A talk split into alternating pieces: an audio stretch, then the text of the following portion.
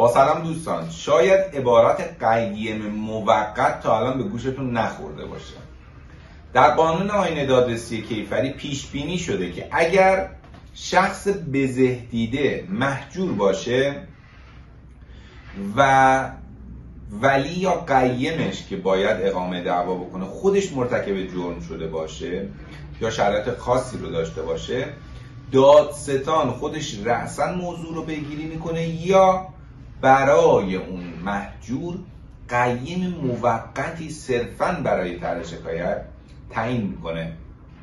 این نهادیه که جدیدا در قانون اضافه شده و بسیار هم پرکاربرد مثال بارزش هم خشونت های خانگی توسط پدر هست برای بچه که این بچه می‌تونه طرح شکایت بکنه توسط قیم موقت.